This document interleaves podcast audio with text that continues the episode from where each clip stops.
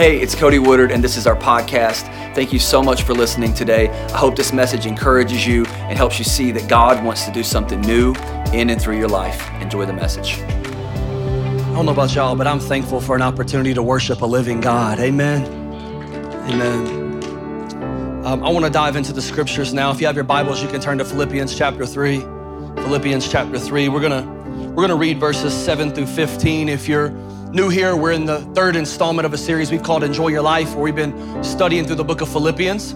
This is week three, and every single morning at seven thirty, uh, we've been getting into the Word as a church on Facebook Live, not to do it to impress people, but to make sure we get a correct understanding. And I hope you've been enjoying that. Um, man, um, I hope that God's been speaking to you, but I wanna, I wanna focus in now on the verses we've read the past two days. So if you missed it, here they are. And then the focus today. Verse seven, if you're ready for the word of God, shout, I'm ready. But whatever were gains to me, I now consider loss for the sake of Christ. What is more, I consider everything a loss because of the surpassing worth of knowing Christ Jesus, my Lord, for whose sake I have lost all things. I consider them garbage that I may gain Christ and being found in him, not having a righteousness of my own that comes from the law, but that which is through faith in Christ, that righteousness that comes from God on the basis of faith. I wanna know Christ. Come on, am I talking to anybody? I wanna know Christ. Yes, the power of his resurrection and participation in his sufferings, becoming like him in his death, and so somehow attaining to the resurrection from the dead. Not that I've already obtained all of this, or I've already arrived at my goal, but I press on to take hold of that for which Christ Jesus took hold of me. I press on through the disappointments. I press on through the pain. I press on through the circumstance to take hold for which Christ took hold of me. Brothers and sisters, I do not consider myself to have taken hold of it, but one thing I do, forgetting what is behind and straining toward what is ahead. Can I get an amen? I press on towards the goal to win the prize for which God has called me heavenward in Christ Jesus. All of us then, who are mature, should take such a view of things. I want to read again verse thirteen. Paul says, brothers and sisters, I do not consider myself yet to have taken hold of it. Help me announce my sermon title to your neighbor. Say, I'm making progress, but, somebody shout, but I ain't there yet. Come on, touch your other neighbor, say, you ain't there yet. I still got a long ways to go. Will you, um, will you pray with me and let's ask God to do what we can't do for ourselves, to transform, to save, to change. Will you stretch your hand towards heaven? If you're watching online, just stretch your hand wherever you're at. Unless you're driving, keep two hands on the wheel. Heavenly Father, we thank you for your word. We thank you it's living and active.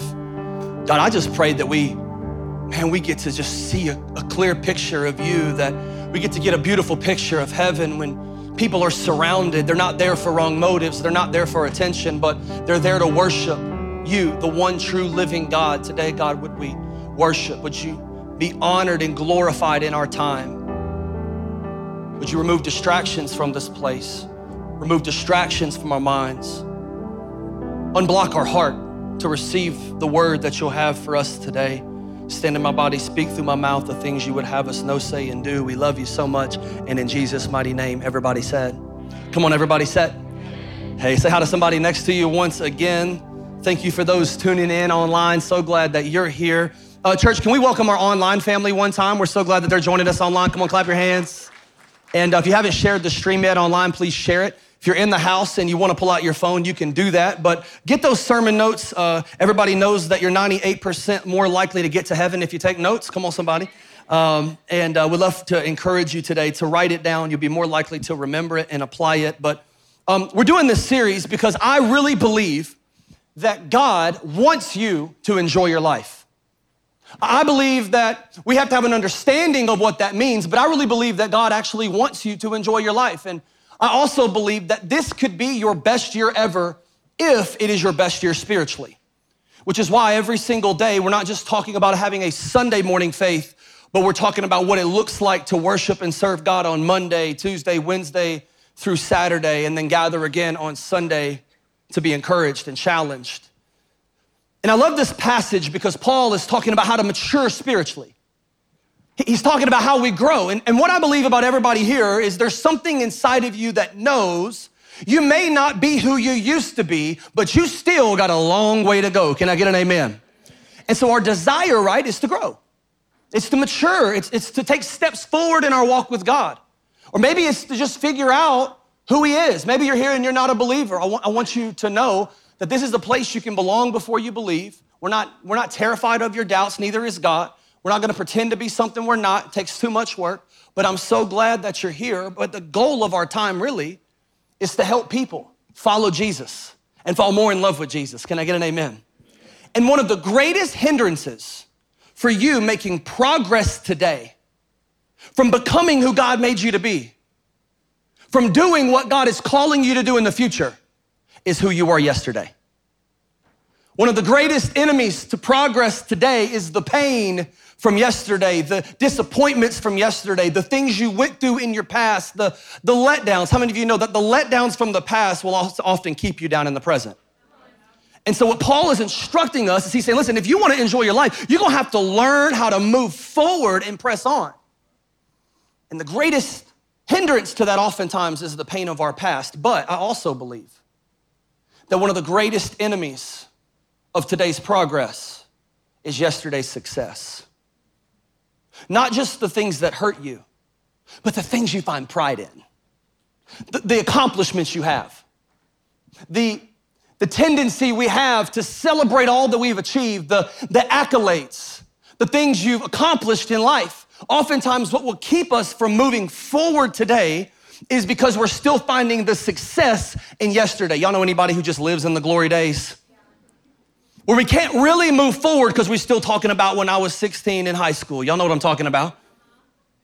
It's one of the greatest enemies. It's one of the greatest things that will hinder your walk today is your success from yesterday, because what will happen is if you find your identity in what you did yesterday, the good things you did yesterday will become God things today. It, they'll become things, they'll, they'll cause you to think that you made it. That the successes I've had make me think I've arrived. I'm good. But Paul opens up this passage and he says, whatever were gains to me, whatever I achieved, whatever were accolades, I now consider those things loss. It reminds me of when I was fifteen years old and I asked my wife's permission to share this story because there was a girl at the time who was sixteen who was the prettiest girl I knew, okay? I've been friends with her for a little bit, but I asked her to come over and, and hang out one day, and she had never been to my room because my parents really didn't play that. They didn't trust me enough uh, to let a girl come in my room. But finally, I got to take this girl, who was my friend, okay, um, into my room. And what's interesting about that was my mentality, right? Like I was so excited as a fifteen-year-old kid to show this sixteen-year-old girl my room as if I was still eight, eight years old.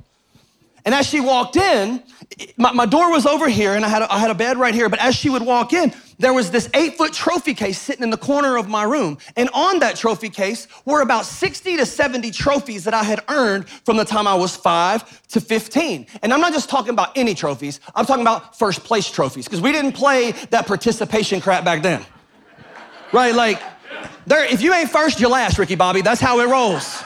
And so you got first place or you got no place. Y'all know what I'm talking about. And so, yo, I was proud. Like, these were my trophies. I mean, some of them, I'm not talking about the medallions that break by the time you get home. I'm talking about like two, three foot trophies that were on this case. And she walks in and she's like, wow, that's a lot of trophies. And I'm like, yeah. And I'm thinking in my mind, I see way too many movies. I watch too much O C. I watch, I mean, come on. I watched too much M T V back then. I'm thinking like, she's gonna be so impressed by these stories I'm about to tell her that it's gonna end and we're gonna make out and we're gonna get, start dating, you right? And so I start going in. I'm like, yeah, this trophy right here, and this, I don't have them no more, but this trophy right here, this was when we went thirty and oh over three years in Pee Wee football, and I scored a touchdown. Like I'm, you know, I'm proud. And I'm just walking through, and I'm like, here I am as a fifteen-year-old kid thinking that my trophies from when I was five was somehow gonna impress her. And I knew it didn't impress her, because as I got done talking about it, I mean, I'm hyped like I am now, talking about how impressive it is and how good I am as an athlete. And, and she just goes, cool. Then she asked me this question. She said, are you gonna keep those forever? Fast forward, senior year, I'm pursuing the dream of becoming a Division One athlete all of those trophies were really just steps to cultivate that dream, to one day play Division One basketball and then maybe go on to the N B A, to get a full ride. That was my dream. Well, senior year, district tournament, I tear my M C L on my meniscus, and all those scholarship offers I had went down the road. All of a sudden, I found myself in this really difficult place because everything that I had worked for, everything that I had achieved, all those trophies, all the things that I did over the course of my life, all those practices felt pointless. Move away. I would say, looking back now, I was struggling with depression. I felt like I had no purpose. I had no idea what I was on earth for now. So I move away to get a fresh start, and I get to Memphis. Third day, I get assigned a new roommate. He walks in. He begins to talk to me about Jesus. And my whole life, I thought that being a Christian and getting to heaven was something I had to achieve. I had to earn a trophy for based upon the good I did. But then he started talking to me about grace and how it wasn't about the trophy, but it was about a gift that he gave that I could not earn. And on the third day of college, I hit my knees in my dorm room and I gave my life to Christ. And in that moment, God began to transform who I was. I still had some things, but I was no longer who I used to be. But I knew then and I know now, I still ain't there yet. And so I come home. About four months later for Christmas break, I find out that my mom and my stepdad are getting a divorce. My mom tells me that I need to clean out my room because the next time I would come home in the summer, the house would be sold and, and they would be moved to a new location. So I'd already kind of taken a lot of things to college, but as you know where I'm going, I walk in and what do I see? I see that trophy case. And when I saw that trophy case, that pretty little sixteen-year-old girl popped into my mind. And I thought about the question she asked, "You gonna keep those forever?" So I went and I grabbed a box and I began to put them in there. My mom came in the room and she said, what are you, what are you doing with all of those trophies? I said, I'm tossing them. And she goes, why? And I said, because for my entire life, those trophies were more than accomplishments. Those trophies were more than accolades. Those trophies were more than just good memories. Those trophies were my identity. And when I look at them, my tendency is I want to go back to who I once was. And now I'm not that guy anymore. My identity is not found in my past. My identity is found in who Jesus made me to be today. Can I just tell you, some of you, you need to learn, write this thought down, to toss the trophies. To toss the trophies. I don't, I don't know what it looks like to you, but I'm, I'm just telling you that the greatest hindrance to you becoming who God made you to be today are the trophies you're still holding on to from yesterday. Because it's not just the accolade, it's the identity. And what I had to learn was that my identity then may have impressed people, but my identity had no power to transform me. And so I had to learn to, to, to throw out, to toss the trophies of who I once was, so now I can actually become who God made me to be. I, I don't know if it's a plastic piece of hardware that you need to toss, but it might be a plastic mentality. It, it may be a plastic faith where it was, it's just your mom's faith. It's just your spouse's faith that they, they drag you to church. I, I don't know what trophies you need to toss. I don't know the thing that you rely on, the thing that you look to validate you. I don't know if it's your Instagram account, your Facebook account. I don't know if it's your salary. I don't know if it's your home. I don't know if it's your degree, but I, I'm just here to tell you what Paul is getting at, that everything is a loss. Everything is trash comparing to knowing Christ Jesus, my Lord. And, and if you want to learn how to enjoy your life, it's time for you to understand that your identity is not found in your accomplishments in life, but your identity is found in the accomplishment of what Jesus did on the cross when he resurrected from the grave. That you will never become who God created you to be until you learn how to toss the trophy. And Paul, he says, whatever were gains to me then, whatever were accomplishments then, whatever were trophies then, I now consider them garbage, scubula. The Greek word there I can't say in church. It means crap. He says it, it was all pointless. It's not the thing that gave me purpose. I'm just here to tell you, some of you are trying to find your purpose in things that will not give it.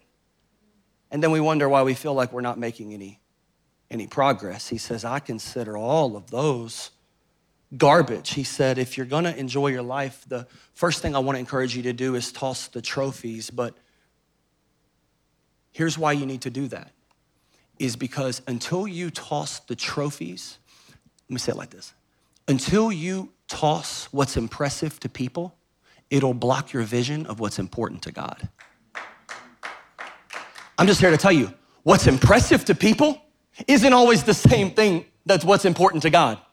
And oftentimes we live to impress people, and what we don't realize is that in the process of impressing people, we forgot what was most important to God. We forgot what's most important to us. We forgot what's most important to our family because we're so consumed with being impressive in the eyes of people. And let me just finish my, my story about the trophies. That sixteen-year-old girl, she wasn't impressed by them. But then four years later, when I realized what was really important, we had a long conversation, and now it wasn't the trophies, it was Christ. And now this April, we've almost been married ten years. And it's not because I made it, but it's because I know I ain't there yet. Touch your neighbor, tell them I ain't there yet. Here's the second thing Paul is trying to get us to do. If you're gonna enjoy your life, you don't only toss the trophy, but you fix your focus. Touch your neighbor, tell them fix your focus. Fix your focus. What Paul is getting at is he's saying, that if you think I've arrived, if you think I've achieved, if you think that I am the elite of the elite, I need you to understand, I'm not there yet. And if Paul, the writer of two-thirds of the New Testament, can say, I may not be who I used to be, but I'm still not who God's made me to be, I ain't there yet. How many of you know we ain't there either? Paul says, I, I had the resume, but now I consider it garbage. Now I consider it a loss. Paul says, if any of you think you made it, if anybody tries to convince you that they have a reason to be confident in their achievements, Paul says, if, if someone else thinks that they have reasons to put confidence in the flesh, he says, I have more. Come on, touch your neighbor, just tell him I have more. Come on, say it, say it with some confidence. Say, I have more. Paul says, I know you, you think you've done something, but if Paul says, I ain't made it, neither have we. Paul says, I have more. Listen to what he says. He says, I have more, circumcised on the eighth day of the people of Israel, of the tribe of Benjamin, a Hebrew of Hebrews, in regard to the law of Pharisee, as for zeal persecuting the church, as for righteousness based on the law, faultless. Paul says, you think you got something to celebrate? You think you're cool because you got a blue check mark next to your Instagram bio? Paul says, oh, I got the blue check mark of Judaism. I've made it. Everybody thinks I've made it. I was a Hebrew of Hebrews. I, I'm a Jew, circumcised on the eighth day as commanded. I come from the tribe of Benjamin, where kings come from. I, I studied under a man named Gamaliel, which was the most wise teacher that there was in Judaism. I memorized the Torah. I know the law. I've kept the law. If anybody has a reason to say they're zealous for the, for, for the fear of God, if they're, if they're zealous for their faith, it would be me. I persecuted people who preached against Judaism. He says, but understand, I ain't there yet. And I think it's important for us to get what Paul is trying to teach us, is that what is impressive to other people is not always the same thing as what is important to God. Because how many of you know, people will clap their hands for your achievements. P- people will pat you on the back. People, our culture, we celebrate all the, the wrong stuff, don't we? we? We celebrate all of the achievements, all of the fame, all of that stuff, but Paul goes, yo, that's impressive to people, but that doesn't make it important to God. The important thing is, is that I know Christ. The important thing is, is that all of that other stuff is, is crap, it's dung, and I gotta learn how to fix my focus and move it from what's impressive to what is important. And then he goes, I fix my eyes on the goal I fixed my eyes on the prize, which Christ is calling me heavenward. What is he doing? What's he trying to get us to understand? He's trying to get us to see that we have to change our focus from what is immediate and fix our focus on what is eternal. We're so in the moment, aren't we? We're so consumed by our agenda, by our time. Isn't it funny how we'll tell God how old we are? Like, God, do you know how old I am? He's like, I know the amount of hairs that are on your head or the lack thereof. I know how old you are. But how many of you know God doesn't operate on your timetable? God doesn't operate on my agenda. God doesn't operate based upon always what I think is best in the moment. God operates in his sovereign will, knowing what is best for all of time. And a lot of times we just get so caught up right here, right now, that we lose focus, that we are not a citizen of earth. We are a citizen of heaven. So I, I think as if I'm a citizen of heaven, but I use my hands to do the work on earth. He said, I, I want you to understand. Listen, we talk about this all the time, right? I got to get better at managing my time. Stop trying to manage your time. Number one, it's not your time. Number two, you can't manage something you can't control. You don't have the ability to manage your time, but you do have the ability to steward it. God's going, I, I want you to understand, like, you got to focus on eternity. You got to focus on what is important to God. And then he says, I'm going to shift my eyes. Here's the other thing that will block your focus. He's saying, I'm shifting my eyes from my self-righteousness to Christ's righteousness. And I think a lot of us right now in our life, we, we have to stop just going after and pursuing my dream, and we start to have to go after the heart of God and pursue his righteousness. Because if you start to think you made it, if you start to think it's all about me, if you start to boast in what you did, you'll become self-righteous. And what Paul is saying is he's saying, listen, not a self-righteousness that comes on my own. I have no confidence in my ability. I have no confidence in what I can do for God. But the good news of the gospel is it ain't about what you do for God. It's about what God did for you. It's not about your love for God. It's about his love for you. Can I get a good amen? Amen. We have to learn how to fix our focus. I wrote this down. The best way to get compliments is to do the right thing occasionally. But the best way to actually grow is to do the right thing consistently. You go get compliments when you show up in your kid's life on birthdays and holidays. You, you might get people clapping their hands on Facebook, but you really want to make an impact? Show up consistently. Show up occasionally. He says, I'm taking the focus off of my self-righteousness beat. Verse nine, and being found in him, not having a righteousness of my own that comes from the law, but that which through faith in Christ, the righteousness that comes from God on the basis of faith. We have to fix our eyes on eternity. Can I just say this to you? Because a lot of us right now, we're mad and angry. We've been frustrated. We've doubted God. And, and we're going, man, God, where is my blessing? I'm thirty now, and I haven't had a kid yet. I'm running out of time. I'm, I'm forty-five now, and I'm still making the same amount of money as I did twenty years ago. I'm supposed to retire this year, but I know I can't retire because I didn't do everything I thought I would do. And, and we're going, God, where's my breakthrough? Where is my blessing? Where, when are you going to step in? When are you going to make that blessing? I just need to tell you this. God is not up in heaven baking your blessing. The blessing has already been given in Christ, but you won't receive it until you're ready to. Because how many of you know, if you get a blessing too early, the blessing becomes a burden quickly. And so what God is trying to get us to do is he's trying to form you. He's not forming your breakthrough. He's not forming your blessing. It's already there, but he's trying to get you to see that until you realize you ain't made it, you got to make progress. And when you're ready to receive the blessing he has, he'll release it. But we have to understand that it's not about us, that I may not be who I used to be, but I'm not there yet. We have to toss the trophies. We have to fix our focus on, on heaven. He says, I want to know Christ. He says, I want to know the power of his resurrection and the participation in his sufferings. What's Paul saying? Is Paul saying, I want to die the way Jesus died? I want to hang on a cross? That's how I want to go out? Nope, it's not what he's saying. When Paul says, I want to know the power of his resurrection, he's saying, I want some of that resurrection power. Anybody else?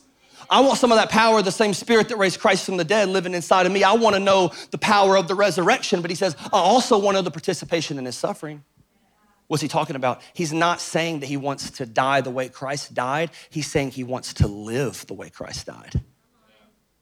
He's saying, I want to live my life in such a way.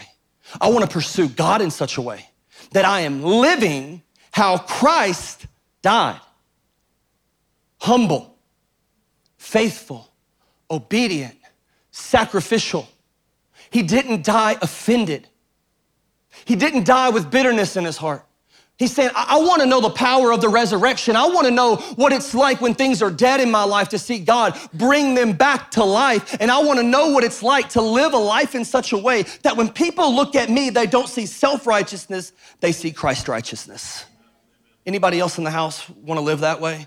I want to live the way Christ died. And he says, listen, I haven't obtained all this yet. Don't, don't make a mistake. Don't get it twisted. I'm not there. And he says, but the one thing I do. This may be one of the most important points in everything he says. He says, the one thing I do is I forget what is behind me and I press towards what is ahead of me. Here's what I want you to write down. We have to learn how to remember to forget. We have to become professionals at selective memory. Every single day, you need to remember to forget. Remember to forget what? The trophy. But you also got to remember to forget the pain. You got to remember to forget the guilt. You got to remember to forget the shame. You got to remember to forget all the things you used to be, because God's mercies are new every morning and you're not defined by yesterday. You're defined by God and who he's making you right here, right now. We got to remember to forget. Let's make it practical. Some of you need to get out your phone right now and tell Siri, I need you to remind me at seven a.m. that I am not who I used to be. I need you to remind me that his mercies are new today. Tomorrow morning, you should get a little notification, just seven a.m. You wanted me to remind you that God still loves you. You wanted me to remind you to forget about that in the past. It doesn't define you in the future. You wanted me to remind you that shame is not, shame is not your master. Guilt is not your king, but you have a greater king whose arms were wider than your shame. But we got to remember to forget.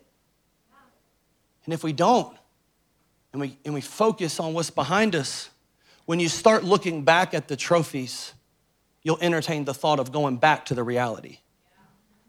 If you, if you just live your life backwards, how do you ever expect to make progress? See, the challenge, y'all, is that we can't literally forget it. Right? Like, I, I remember the things I messed up on. I remember those trophies. I remember the high school game where some dude from Hendersonville pulled me down by my horse collar and we lost the game. I'm not mad about it still, but I'm just saying. Like, I remember that we didn't win the trophy that year. He's not talking about literally remembering. He's talking about your focus. He's talking about your attention, because whatever you give attention to will be the thing you worship most. The idea of worship is weight. What are you giving your weight to? What are you giving your life to? What are you putting yourself in and trusting it can hold you up? See, the paradox of progress is the challenge in life, right, is that a lot of us, we want to grow, we want to mature, we want to forget the past so that we can move forward. Like, all of that's good. Here's the greatest challenge, right, is that when I move forward in one area, it feels like I'm moving backwards in another one. Anybody know what I'm talking about? Right? It's a paradox. It's like, as I grow in my relationship with God, I feel like I'm missing out on something else. So you want to grow at your work. You, let's say this, you want to get a promotion. You want to level up at your job. And so you know how to do that, right? You give more energy and more focus and time to your job. The problem is, nothing wrong with that ambition, but we all have done it and we all know that if I give all of my attention to my job, my attention is depleted at home. So one will impress people, but one's important to my wife. One may get me another paycheck, but another one is what's gonna let me know that God is still there and still moving in my life, because that's what's most important. Now, I'm not saying for you to toss out your job. Please don't quit today. But what I'm trying to just, I'm just trying to help you see and understand that, you know, as I, what Paul is saying is that as I gain Christ, as I move forward in my relationship with God, watch this, as I get stronger in my relationship with God, I get weaker to my relationship with myself. So as I grow in my faith and maturity in Jesus, I get weaker in my faith and immaturity in my accomplishments. Do you see how that works? So he said, I want you to move forward, forgetting what is behind, but pressing on towards the goal. So let me ask you the question, what's the goal? Final thought, you got to learn how to measure your maturity. What's maturity? Paul says, verse fifteen, all of, the, all of us then who are mature. We'll touch your neighbor and just ask him, are you mature? Are you mature? He says, all of us then who are mature should take such a view of things. Paul says, I, we gotta learn how to measure maturity. How do we know if you're mature? He says, you'll take this kind of view, the things that I've just been talking about, the things he wrote to the Philippian church. He's saying, if you're mature, you'll think this way. And he says, and if some point you think differently, that's cool. Then God too will make it clear to you that you're wrong.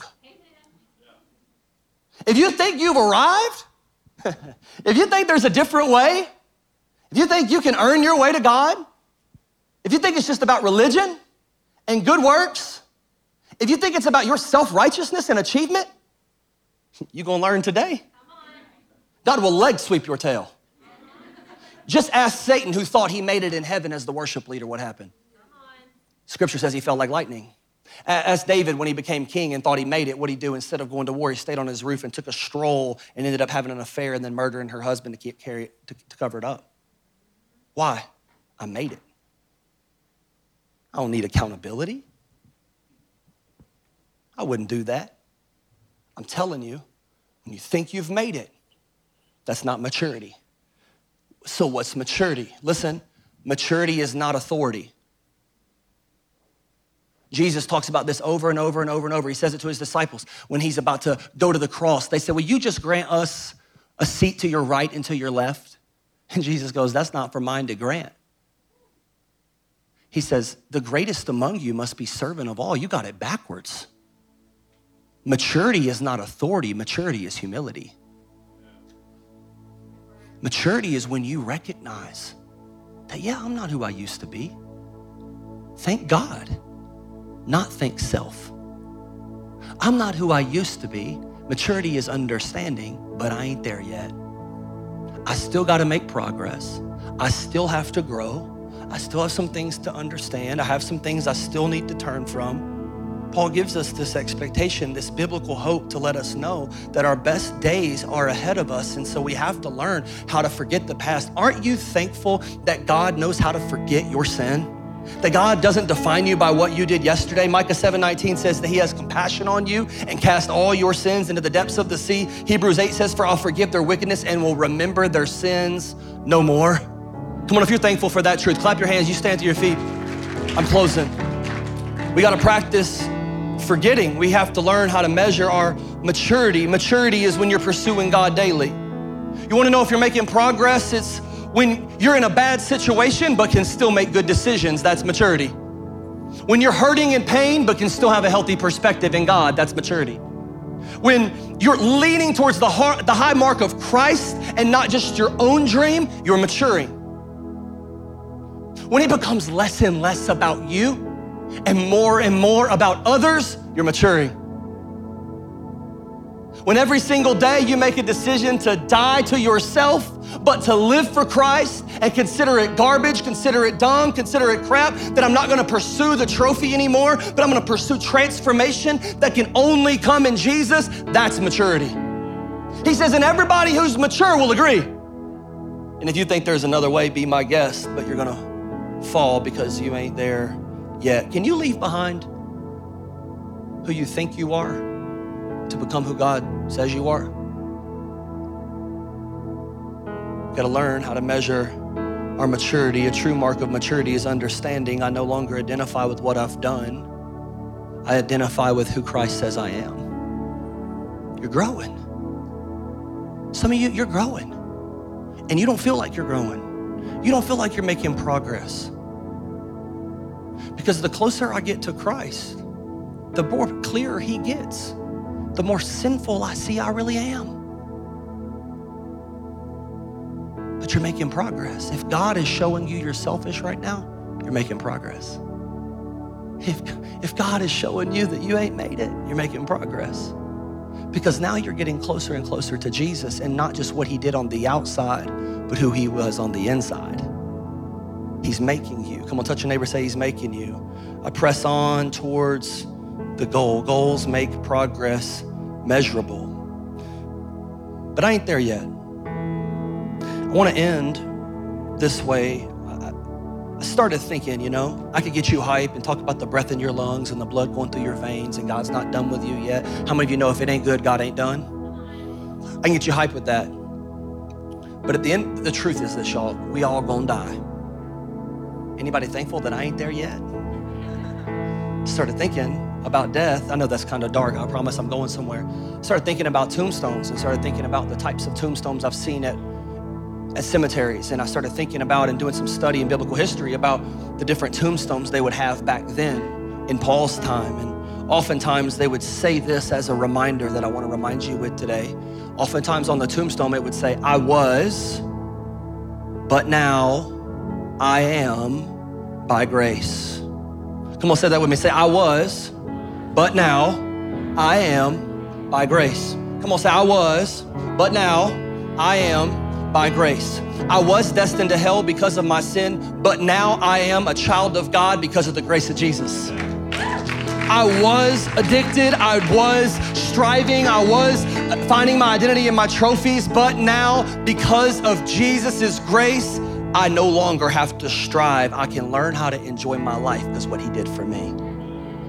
And so listen, you may not be there yet. Come on, say, I ain't there yet. Say, but I'm making progress. I want you to know that today. I'm making progress. So will you, um, I want to pray two prayers. One for those of you who felt like you weren't growing.